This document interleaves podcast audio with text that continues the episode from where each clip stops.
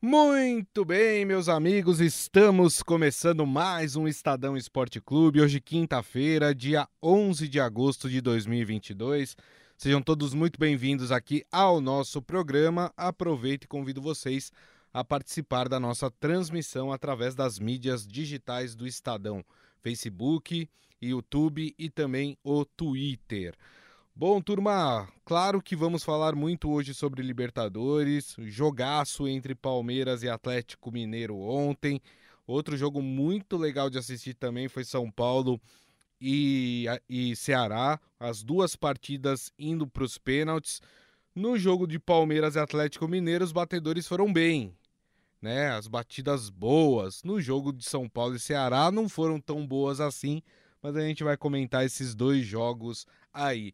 E tem contratação aí importante no Santos, hein? A gente vai falar no final do programa. Você vai saber quem voltou para o Peixe.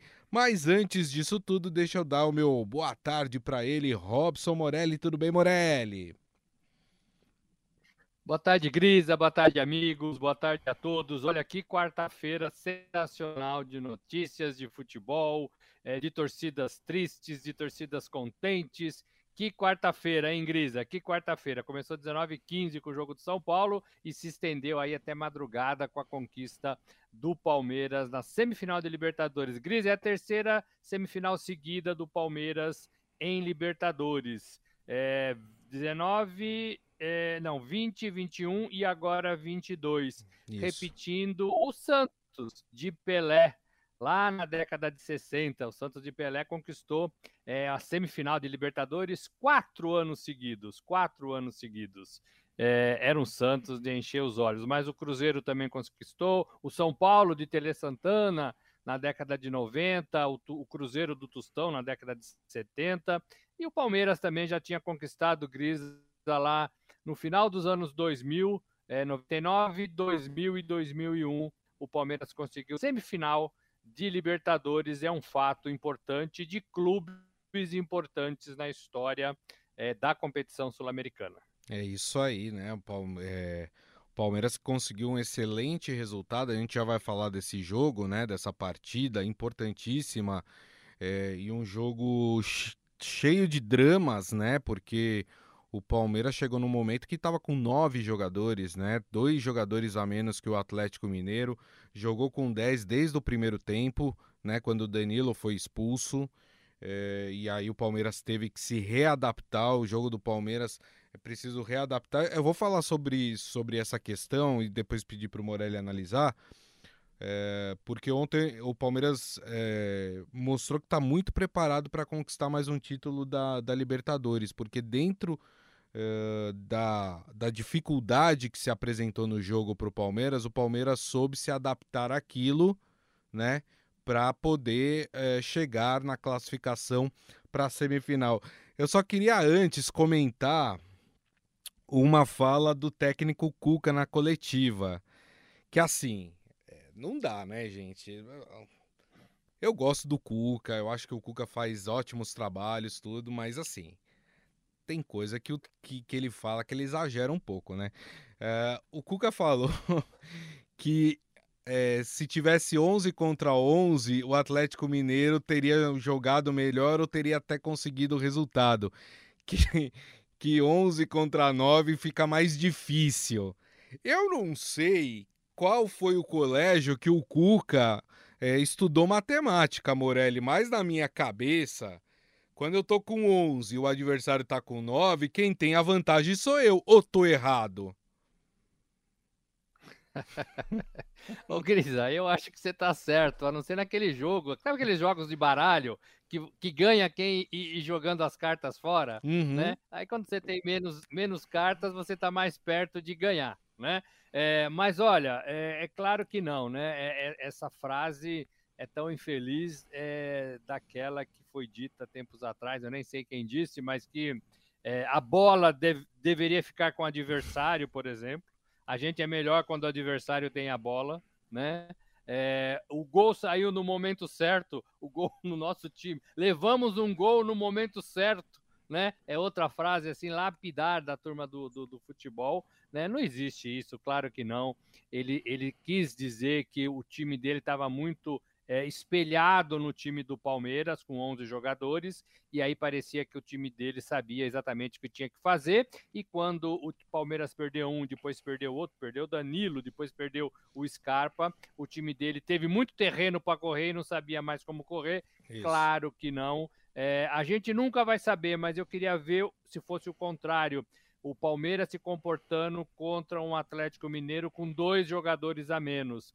Eu tenho certeza que o Palmeiras ganharia essa partida, a gente não sabe disso, mas é bem provável que o Palmeiras ganharia essa partida. O Cuca não conseguiu, não conseguiu ganhar. Teve uma, duas, talvez três chances no máximo é, para empatar. Chances assim claras, né? Sim. Que, que não, não que pararam ali é, chutes de longe na, na, nas defesas do Everton, mas chances claras, como aquele chute do Hulk no finalzinho, chutou para fora. Isso. É, foi um Atlético é, muito sossegado, muito tranquilo, sem pressionar como deveria um adversário com nove jogadores. Quero dizer aqui ao torcedor palmeirense, de antemão, que as expulsões foram acertadas, no meu modo sim, de sim, ver, foram. tanto o Danilo quanto o Scarpa é, entraram com o pé por cima da bola, atingiram seus adversários é, é, e foram merecidamente expulsos.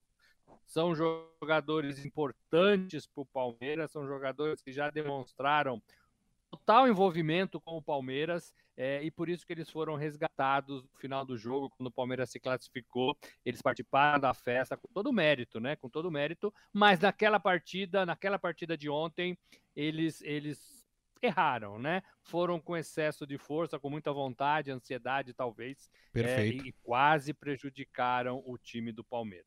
É, ó, o Isaías está falando aqui, pela primeira vez, um técnico diz que seu time foi prejudicado com a expulsão de jogador do time adversário.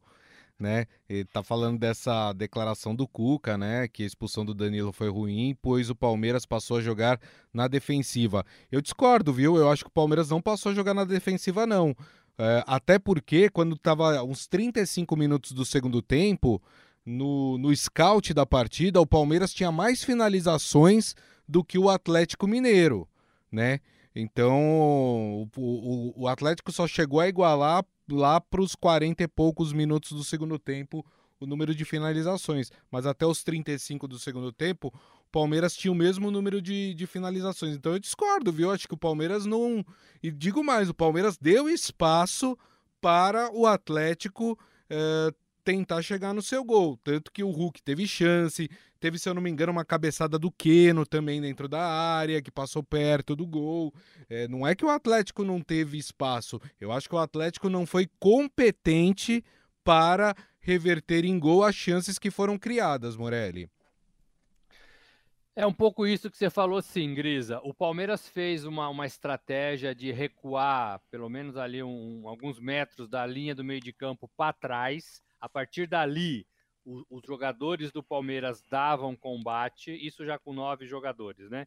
Os jogadores do Palmeiras davam combate ali, então o Atlético poderia ficar tocando a bola até um pouco para frente no meio de campo, mas a partir dali é, o Palmeiras dava combate. E o Palmeiras nunca se mostrou totalmente é, no seu campo de defesa. O Palmeiras sempre deixou o Atlético preocupado com a possibilidade de um contra-ataque, com a possibilidade de um esticão para o Rony, com a possibilidade é, do, do, do, Rafael Veiga pegar uma bola é, e sair em disparada para o gol. Então o Palmeiras fez, era estratégia do Palmeiras não recuar totalmente para que o Atlético não gerasse essa pressão que pode ver o Atlético, o Atlético deveria gerar, que ele ficar em cima, ficar em cima, ficar em cima. Então o Atlético sempre teve esse receio de que o Palmeiras, mesmo com nove, pudesse dar uma escapada. O, o, o Gomes, o zagueiro, ele foi muitas vezes para o ataque tentar é, alguma coisa de bola Verdade. parada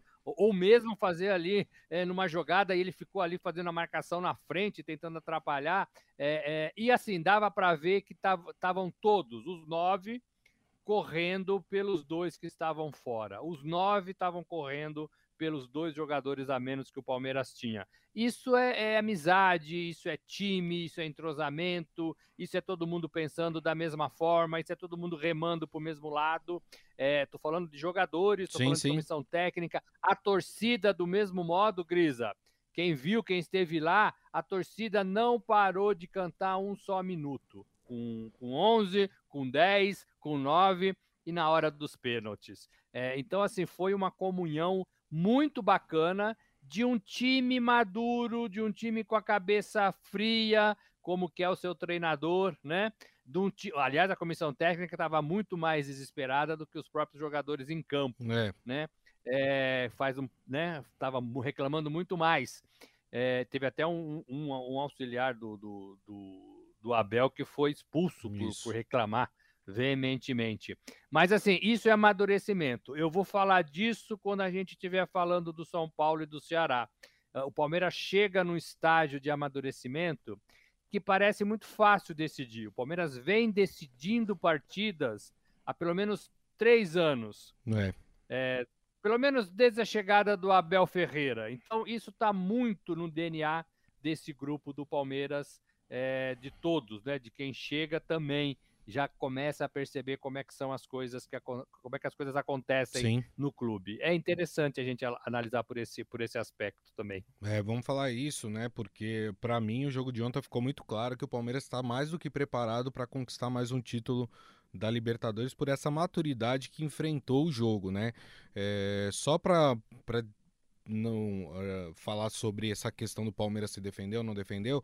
Quando o Palmeiras perdeu o Scarpa, que aí ficou com 9, aí sim o Palmeiras recuou bastante, porque aí não tinha, né, como, como jogar. É, com dois jogadores a menos, a diferença é muito grande, o time sente, é, os jogadores se desgastam mais, então aí o Palmeiras optou por fazer um, um esquema mais defensivo. Mas quando estava com 10, é, o Palmeiras procurou jogar é, também. É, o Ricardo Fabrício falando: o Cuca foi infeliz, foi a típica resposta de quem não tinha uma resposta para reconhecer a não efetividade do seu time, e sim que o Palmeiras teve seus méritos pela vitória. O Adi Armando falando, mas tem aquela história que na grande maioria, time que perde um jogador às vezes acaba jogando melhor. Eu concordo com essa teoria, eu acho que tem times que jogam bem com 10 jogadores, mas, mas, é, você pode reparar, times que tem é, um jogador expulso, jogam com 10 contra um adversário que está com os 11 jogadores e que acabam ganhando a partida, geralmente é um time bom. Vou, vou pegar um exemplo aqui: o Palmeiras contra o CRB, entendeu? É, com um time mais fraco. Aí o time é, que está jogando com 10, que é melhor tecnicamente, ele consegue ainda com 10 ser superior ao seu adversário que tecnicamente é inferior. Agora, não era o caso de ontem. O caso de ontem eram dois times de qualidade parecidas, né? E, e o Atlético não conseguiu é, pegar essa vantagem numérica que tinha em campo para transformar isso em uma classificação. É, quem mais? É, ah, o Adi Armando ainda completa aqui. O Palmeiras está naquele estado de graça, time campeão. Mesmo nas adversidades, os deuses do futebol conspiram a favor. A bola do adversário não entra, bate na trave e perde pênalti. É, eu acho que tem, claro, é, a atmosfera que ajuda, né? Uh, o, o, time, mas é muito trabalho. Você percebe muito trabalho do treinador, dos jogadores ali em campo. E aí vou partir já para essa análise, pedir para o Morelli fazer essa análise é, do quanto o Palmeiras está preparado de fato para ganhar mais um título da Libertadores, porque é, o jogo de ontem mostrou a maturidade do time do Palmeiras, o sangue frio do time do Palmeiras ao estar numa, numa situação adversa, completamente adversa, pô, você perder um jogador no primeiro tempo, passar a maior parte do jogo, dos 90 minutos jogando com um a menos, e aí depois no segundo tempo você acaba ainda perdendo não apenas mais um jogador, mas aquele que vem sendo o principal jogador do Palmeiras em campo, que é o Gustavo Scarpa, né? e você, é, mesmo assim, você consegue manter ali, você consegue manter a concentração é, da equipe jogando. Então, ontem, para mim, foi uma amostra que o Palmeiras está mais do que preparado, mais do que maduro para conquistar mais um título e digo mais, esse jogo dá muita força para a equipe do Palmeiras na sequência da Libertadores, né, Morelli? Eu penso igual a você. Eu penso que o Palmeiras já faz um trabalho desse tipo é, há algum tempo. E o que, que o Palmeiras melhorou ontem? Primeiro, o Palmeiras soube jogar com nove jogadores. Isso é uma melhora em relação às outras decisões, outras partidas importantes que o Palmeiras teve na temporada, na temporada passada. O que, que o Palmeiras melhorou ainda? Melhorou na cobrança de pênalti.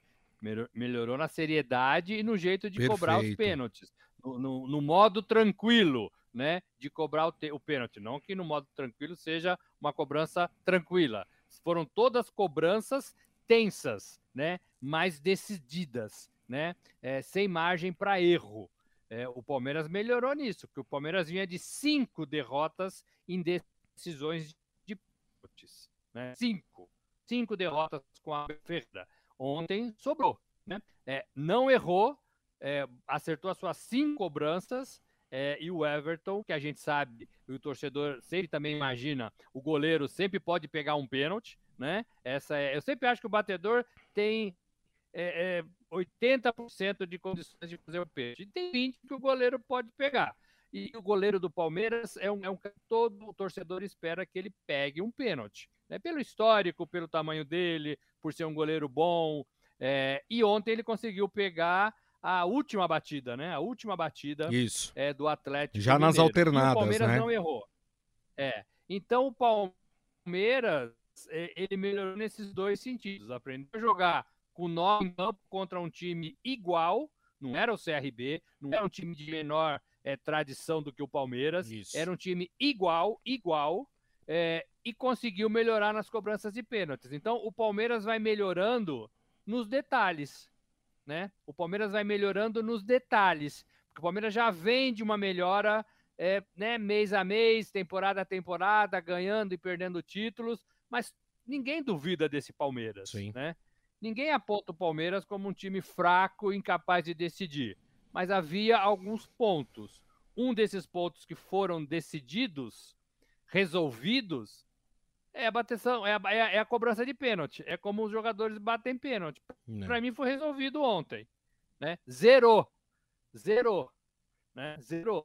É, então o Palmeiras vai melhorando. Tem outras coisas para melhorar? Tem, claro que tem. Sempre tem, né? Sempre tem. Mas é detalhe, não é mais. É, o time precisa melhorar em todos os setores. O time precisa saber jogar assim assado. O Palmeiras sabe tudo isso. Né? Os jogadores compram a ideia do treinador e o treinador consegue arrancar o que cada um é, é, sabe dar. Se tivesse jogo hoje, hoje, o Palmeiras jogaria com os mesmos 11 jogadores. O, o, o Palmeiras quer já, né? mesmo a despeito do cansaço, o Palmeiras quer jogar. E uma vitória como a de ontem, Grisa, ela, ela faz isso com o elenco. Palmeiras quer entrar em campo de novo. Palmeiras quer jogar Libertadores de novo. Palmeiras quer Brasileirão. O Palmeiras é uma vitória como a de ontem faz com que os jogadores esqueçam o cansaço, dão tempo da família, não saiam para a noite. Sim. Os caras querem ganhar título. Faltam três meses para o fim da temporada. Então os caras, depois de ontem, os caras estão animados para ganhar título. É claro que não depende só deles, né? Vai pegar o Corinthians do brasileiro no fim de semana vai pegar o Flamengo, vai pegar de novo adversários complicados. E hum. tem que manter esse foco que para mim o Palmeiras já tem, Grisa, já tem. É, aliás, né, os dois times muito competentes na, na, cobrança de pênaltis, pênaltis muito bem batidos, né? Até, claro, o pênalti que o Atlético acabou perdendo, que o Everton eh, pegou, né? Que foi mal batido o pênalti, foi o único pênalti do Atlético Mineiro que não foi bem batido, né? Mas assim, o, o, os dois times estavam inspirados nas cobranças é, de pênaltis, eh, pênaltis muito bem batidos. É, inclusive o Rafael Veiga, né, que, que, que não perdia pênalti, aí passou a perder pênalti. Aí ontem ele foi na segurança, bateu forte no meio do gol, né? Para tirar aquela uruca de quem estava perdendo pênalti e foi muito bem. Duas curiosidades sobre as cobranças de pênaltis. Eu não percebi na hora da, das cobranças, mas eu li depois é, é, sobre isso. É, uma, o Everton pulou é, no mesmo canto todos os pênaltis. Eu não tinha percebido isso na hora da cobrança de pênalti. Ele pulou no mesmo canto. Todos os pênaltis. E o segundo é que o Abel Ferreira não assistiu à cobrança de pênaltis. Quando foi para os pênaltis, ele, ele foi. Ele saiu ali pro, pro caminho dos vestiários, ficou ouvindo música. Isso que pelo menos é o que foi relatado que eu li porque ele ficou muito nervoso, ele não queria ver, só só voltou para o campo quando alguém foi lá e falou: ah, vencemos, volta para o campo. E aí ele voltou lá para comemorar com os jogadores. Curiosidades, né? E superstições também dos técnicos aí, né, Morelli? é, é, o goleiro ele é muito vendido na cobrança de pênalti, é. né? Ele aponta para um lado, vai para o outro. Eles falam depois que ah, estudei a cobrança do fulano de tal. Pode até ser, né? Mas assim, o Veiga, por exemplo, quem estuda a cobrança do Rafael Veiga se dá mal, porque ele bate de várias formas. É. Né? Ontem ele bateu, por exemplo, de peito de pé. No né? meio do gol. Que é uma coisa que ele não fazendo. Encheu o pé, encheu é. o pé. É, mas geralmente batia, batia de, de, de pé virado. É, o, com, com a, a melhora dos goleiros, é, o batedor tem que bater é, mais do que meia altura e forte, né? É, Perfeito. Bem ao estilo argentino de bater pênaltis. e ontem foi mais ou menos assim. O Abel, eu vi o Abel depois do jogo correndo ali pelo gramado, abraçando os seus jogadores, seus membros, né? Os membros da comissão Sim. técnica. É... Cada um, eu acho que o técnico tem que assistir, tem que estar ali com o grupo, né? Não pode também ficar de costa para os pênaltis, não. Mas eu acho que ele não, não aguentou por causa desse histórico, né? De cinco derrotas é, em cinco é, decisões por pênaltis. ele até falou na coletiva, né? Perguntaram se não viu os pênaltis. Eu estava embaixo ouvindo minha música, disse a Deus que ia agradecer o resultado e o caminho. Disse que não queria colocar pressão, mas temos que ganhar. Ele cobrou Deus, falou: ó, não quero colocar pressão no senhor, hein? Mas, ó, a gente tem que ganhar. Tudo bem, é isso aí. É, Deus não tem nada a ver com isso. Não, né? tem, aliás, tem, tem coisas muito e mais importantes para né? se preocupar. É, é, é, não... é, eu acho que tem que esquecer um pouco Deus. O jogador também tem que é. esquecer um pouco Deus, assim, para falar que Deus ajudou, porque Deus ajuda todo é. mundo. Não é assim que a gente pensa? É. Então também podia ter ajudado o batedor do Atlético, o goleiro do Atlético, né? É um pouco de, de sangue frio, claro, é um pouco claro. de treino. Eu acho que é trabalho, Grisa, trabalho, é trabalho. É isso aí. Bom, o Palmeiras vai conhecer o seu adversário hoje, né? Seu adversário das semifinais que vai sair do confronto entre Estudiantes e Atlético Paranaense, jogo que acontece às nove e meia da noite lá na Argentina. Lembrando que o primeiro jogo foi 0 a 0 na Arena da Baixada é, o empate vai para os pênaltis, qualquer empate, vitória é, classifica o time que vencer. Rápido e reto, Morelli, quem vai ser o adversário do Palmeiras na semifinal? Ô, Cris, eu tô achando que é o Estudiantes, hein? Uma coisa que eu falo sempre para os meus filhos: Estudiantes, Estudiantes, né? É, eu, eu tô achando tão, que. Estão dizendo que, que se for estudiantes vão aprender com os professores, né? do Palmeiras. Pode ser. Eu, eu, gosto mais desse confronto, esse confronto é, sul-americano. Então eu prefiro que dê estudiantes. É, eu, eu também apostaria no estudiantes.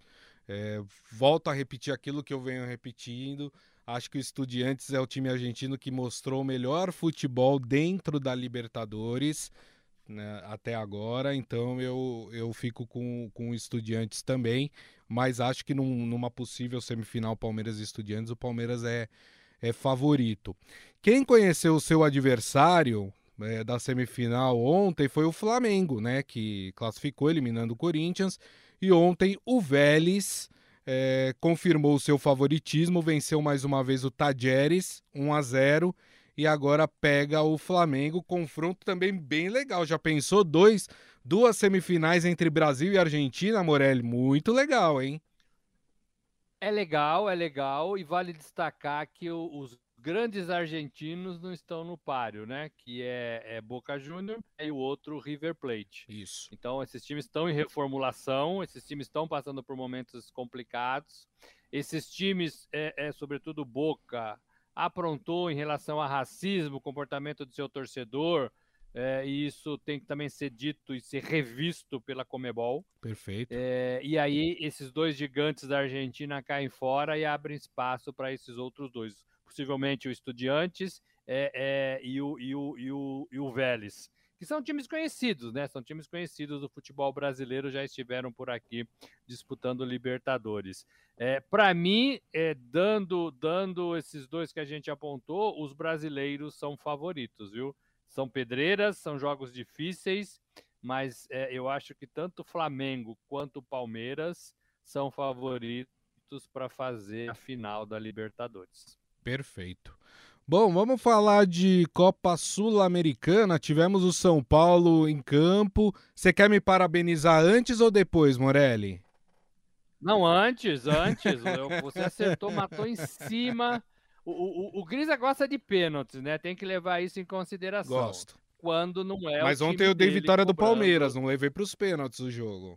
É, mas o São Paulo você levou para os pênaltis. Falei que ia ser 2x1. Um. Exatamente o que, é. o que aconteceu. Foi exatamente o que aconteceu. E olha que o São Paulo, gente, eu falei aqui, só precisava do empate, que é o que ele mais faz na temporada. E ontem não conseguiu, né? A sorte está do lado do São Paulo nessa Sul-Americana também, hein? É verdade. O... Foi 2 a 1 um no tempo normal, né? É... São Paulo não fez um bom jogo, é bom que a gente deixe isso claro. Aliás, o São Paulo não vem fazendo jogos bons fora de casa. São Paulo sente muitos jogos fora de casa e ontem acabou perdendo, foi para os pênaltis e aí contou com. Se é, no jogo do Palmeiras e Atlético os batedores estavam bem, estavam batendo bem, não foi o que aconteceu nesse jogo de São Paulo e Atlético. É, Atlético não, Ceará. E porque é, no, nas batidas, nas cinco primeiras cobranças, o São Paulo perdeu duas, o Ceará perdeu duas, e aí nas alternadas o Ceará perdeu mais uma. Né? E o Ceará chutou duas bolas para fora. Olha que para chutar bola para fora em pênalti é complicado, né? É, mas o Ceará chutou duas bolas para fora e aí, claro, perdeu mais pênaltis que o São Paulo e acabou eliminado. É um São Paulo que agora vai enfrentar o Atlético Goianiense. Acho o Atlético Goianiense um pouco mais forte do que o Ceará, né? E o São Paulo precisa abrir o olho. Precisa abrir o olho, porque tá, tá contando muito com a sorte para para chegar nas fases mais agudas das Copas. Uma hora a sorte não vem, Morelli. Mas já está na semifinal, né? Para o torcedor é o que vale também é estar tá na semifinal. O torcedor sabe que esse São Paulo é um time que até talvez duas semanas atrás, Grisa, era um time para ser preparado para a temporada seguinte, para 2023. Isso. Agora eu começo a olhar para esse São Paulo como um time que vai ser preparado não para a temporada, mas para ganhar os títulos que estão aparecendo no seu caminho. Então, São Paulo, para mim, a partir de agora, ele tem algumas missões diferentes do que ele tinha antes. Acho que o Rogério não se preocupa mais nesse momento é, em formar o time para a temporada que vem. Ele se preocupa para não deixar o time cair e passar susto no Campeonato Brasileiro. Então ele vai atrás de resultados vai ser um time resultadista a partir de agora. E ele vai atrás de resultados é, também nas outras competições, na, na Sul-Americana. É, é, é, então ele quer, ele quer agora ganhar a competição. Então pouco importa se ele vai jogar bem, se ele vai jogar mal. É, o que ele quer é somar pontos e ganhar a competição. Então eu acho que muda o foco um pouco na cabeça desse São Paulo e do seu treinador, o Roger Ceni porque ele está muito perto de ganhar uma competição, sem final sul-americana. E aí ele vai fazer de tudo. Eu não vejo o Atlético de Goiás muito superior ao São Paulo, não. Sim. Eu acho que são times que se rivalizam e pode ser jogo franco, jogo aberto é, dos dois lados. Eu daria 50% de chance para cada um, vendo que o São Paulo está jogando hoje. Para mim, camisa do São Paulo mais tradição, né, mais pesada mas pelo futebol dos dois eu daria 50% para cada é. lado. É, e passando na Copa do Brasil, o Atlético de Goiás vai ter que joga agora, né, com o Corinthians, né? Isso. É, o e o São Paulo Goiás, joga com o América Mineiro, né? É, eu não sei se o Atlético de Goiás tem fôlego para aguentar as duas competições. São Paulo, eu acredito que como ele abriu mão do Campeonato Brasileiro, é, pode ser que ele consiga. Porque o Atlético de Goiás tem que se defender também no Campeonato Brasileiro, né? É, então, então eu acho que vai ser um pouco complicado. Perfeito. Um pouco complicado para o Atlético. É, só lembrando que na semifinal o São Paulo joga a primeira fora de casa e a segunda em casa. Né? Isso já está definido, né? Por, em termos de campanha, né? Você vai carregando isso para as outras para as outras fases da competição, então isso já está definido. Primeiro jogo em Goiânia, segundo jogo aqui em São Paulo. O Ricardo Fabrício está falando: Rogério Ceni faz um bom trabalho, mas acredito que ainda não conseguiu encontrar a melhor formação. Está apostando muito na repetição no modo de jogar, mas nitidamente, quando o Patrick joga, é um time, quando não joga, é outro. E ele tem que pensar nisso, como resolver a ausência Patrick, né? Lembrando que o São Paulo tem alguns reforços aí para estrearem ainda, né? É, jogadores que chegaram e que ainda não entraram em campo, né? Então é, tem isso também. Esses jogadores podem jogar a Sul-Americana, tá? Porque diferente da Copa do Brasil, a Sul-Americana permite a inscrição de jogadores em fases mais agudas. Na Copa do Brasil já é um pouco mais complicado. São Paulo não consegue inscrever os jogadores para jogar é, as, as contratações né, para jogar a Copa do Brasil. Mas é isso, né? Primeira semifinal, então, definida aí de Copa Sul-Americana, o São Paulo contra o Atlético Goianiense. Hoje tem Internacional e, Me e Melgar do Peru, é, jogo no Beira Rio, o primeiro jogo foi 0 a 0 e o Inter aí tentando passar para a semifinal. Se passar para a semifinal, pega o equatoriano Independente Del Valle. O Inter passa, Morelli? Pois é, Gris, assim, é difícil, né? O, o Melgar é fraco, mas conseguiu empatar na sua casa com o Inter. O Inter, a gente, quando acha que vai ganhar, ele perde. É. Quando acha que, que a partida é para ele, ele fracassa, ele deixa a desejar. Eu ontem achava que o, me, o Melgar fosse ganhar, é, mas eu vou ficar com esse Inter. Vou dar um voto de confiança para o Inter, mudar de meu palpite, achar que o Inter ganha de 1 a 0. 1 a 0 o Inter ganha e leva, né? Porque empatou o primeiro jogo. Sim. Eu acho que o Inter passa o carro, viu? Já vou dar o meu palpite. Acho que 3 a 0 para o Inter. É... O Melgar é muito fraco, né? Não, não dá. Se o Inter. É, é mais ou menos o, o tamanho do, da tragédia é, é igual a, ao Santos sendo eliminado pelo Deportivo Tátira da Venezuela, né? É, é inconcebível para mim que o Inter é, seja desclassificado pelo Melgar do Peru né? Para mim, se desclassifica. Aconteceu é já, né? tragédia. né? Aconteceu já. Alguns raios já caíram por é, aí, né? É, mas tudo tragédia, porque não dá, né, gente? É, tragédia. É, enfim. Tragédia. É isso aí. Já que a gente citou o Santos aqui, né? E, que foi eliminado do Deportivo Tátira, o Santos anunciou hoje o retorno. Já que eu tô falando de Venezuela também, né? Do venezuelano Jefferson Soteudo. É, rapaz, o Soteudo que saiu outro dia do Santos, foi para o Canadá, estava no México, agora acertou o retorno dele empréstimo até a metade do ano que vem, com opção de compra, se o Santos quiser recomprar o Soteudo.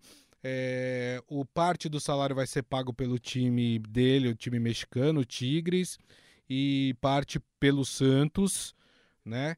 Uh, e o Soteudo aí de volta, reforçando o time do Santos. É um bom reforço, né, Morelli? Porque o Soteudo na, na, na outra temporada foi talvez o principal jogador do Peixe. Pois é, não faz tanto tempo assim, então dá pra gente acreditar que é só chegar, ficar lá no seu mesmo armário do vestiário, é, vestir a camisa e jogar né? Porque a gente teme um pouco quando o jogador fica 10 anos fora e volta, e todo mundo acha que é aquele jogador de 10 anos atrás e não é mais, né? Não é o caso do Soteudo. Se ele não tiver machucado, não tiver problema nenhum de recuperação, chega para jogar, chega para comandar o meio de campo do Santos, muito perto dos atacantes, ele sempre gostou de jogar assim, de dribles fáceis, né? Habilidoso, pequenininho, mas habilidoso, né, Grisa? É, então vai ajudar para mim muito o Santos se for aquele mesmo jogador, com aquele mesmo Exato. entusiasmo. E tem o Luan, né, que, que também chegou ao Santos, emprestado aí pelo Corinthians, com tudo pago, que dependendo do que ele responder em campo, ele falou que não sabia porque ele não jogava no Corinthians, né? é. Ele está três anos sem saber porque ele não joga no Corinthians. Ele devia, pelo menos, chamar o treinador, o presidente, presidente, por que, que eu não jogo no Corinthians, né? E alguém ia explicar para ele por que ele não joga no Corinthians. Hum. Mas ele está no Santos, camisa nova, campo novo, estádio novo, torcida nova, ele tem mais uma chance. Ele, Luan e, e, e Soteudo eu acho que vão ajudar demais o Santos e o Santos está precisando. É. É isso aí. Bom, a gente vai ver o. Agora, Grisa. Oi, pode falar. Grisa. Se o Luan começar também com mimimi, começar a não correr em, em treino, o Lisca põe ele para fora em dois minutos, hein? Exato. O jeitão Lisca de ser. É, o Lisca não gosta muito não de, dessa história do, do cara fazer corpo mole, não já barrou um monte de jogador aí nos times que ele passou, né? Então não pensa que vai ter vida fácil com o Lisca, né? O Morelli travou aqui para mim, não sei se para vocês o Morelli travou também, né? Para mim ele travou aqui. A eu tô gente... aqui, eu tô aqui. Ah, você tá aí? Então tá, é que para mim se apareceu travado aqui, aí eu não tava, não tava te ouvindo. Tô por aqui ainda. Ah, então tá bom, perfeito. Bom, a gente vai encerrando então assim o Estadão Esporte Clube de hoje, né? Amanhã a gente volta falando muito sobre Campeonato Brasileiro, rodada do Campeonato Brasileiro, que tem o clássico, né? Corinthians e, e, e Palmeiras, tem jogos importantes. Então a gente conta sempre com a sua presença. Antes, deixa eu me despedir aqui do Morelli. Morelli, obrigado, hein, companheiro? Gente, valeu, um abraço a todos. Uma informação: é, o William vai embora do Corinthians mesmo, vai voltar para o futebol da Inglaterra, talvez para o Fulham, é, e vai continuar a sua sequência, porque a família, segundo ele, segundo apurei, não se adaptou, não se readaptou a São Paulo, é, a cidade de São Paulo, ao Brasil. Isso é ruim para todos nós. É isso, verdade, tem toda a razão. Bom, turma, a gente também agradece a todos vocês que estiveram conosco. Meu muito obrigado aqui mais uma vez pela audiência, pelas mensagens. Lembrando que daqui a pouco tem o nosso podcast que vocês podem ouvir ou baixar no aplicativo de streaming da sua preferência. E amanhã, uma da tarde, estaremos de volta nas mídias digitais do Estadão: Facebook, YouTube e também o Twitter. Turma, a todos, excelente quinta-feira. Nos vemos amanhã, na tão aguardada sexta-feira. Grande abraço a todos. Tchau.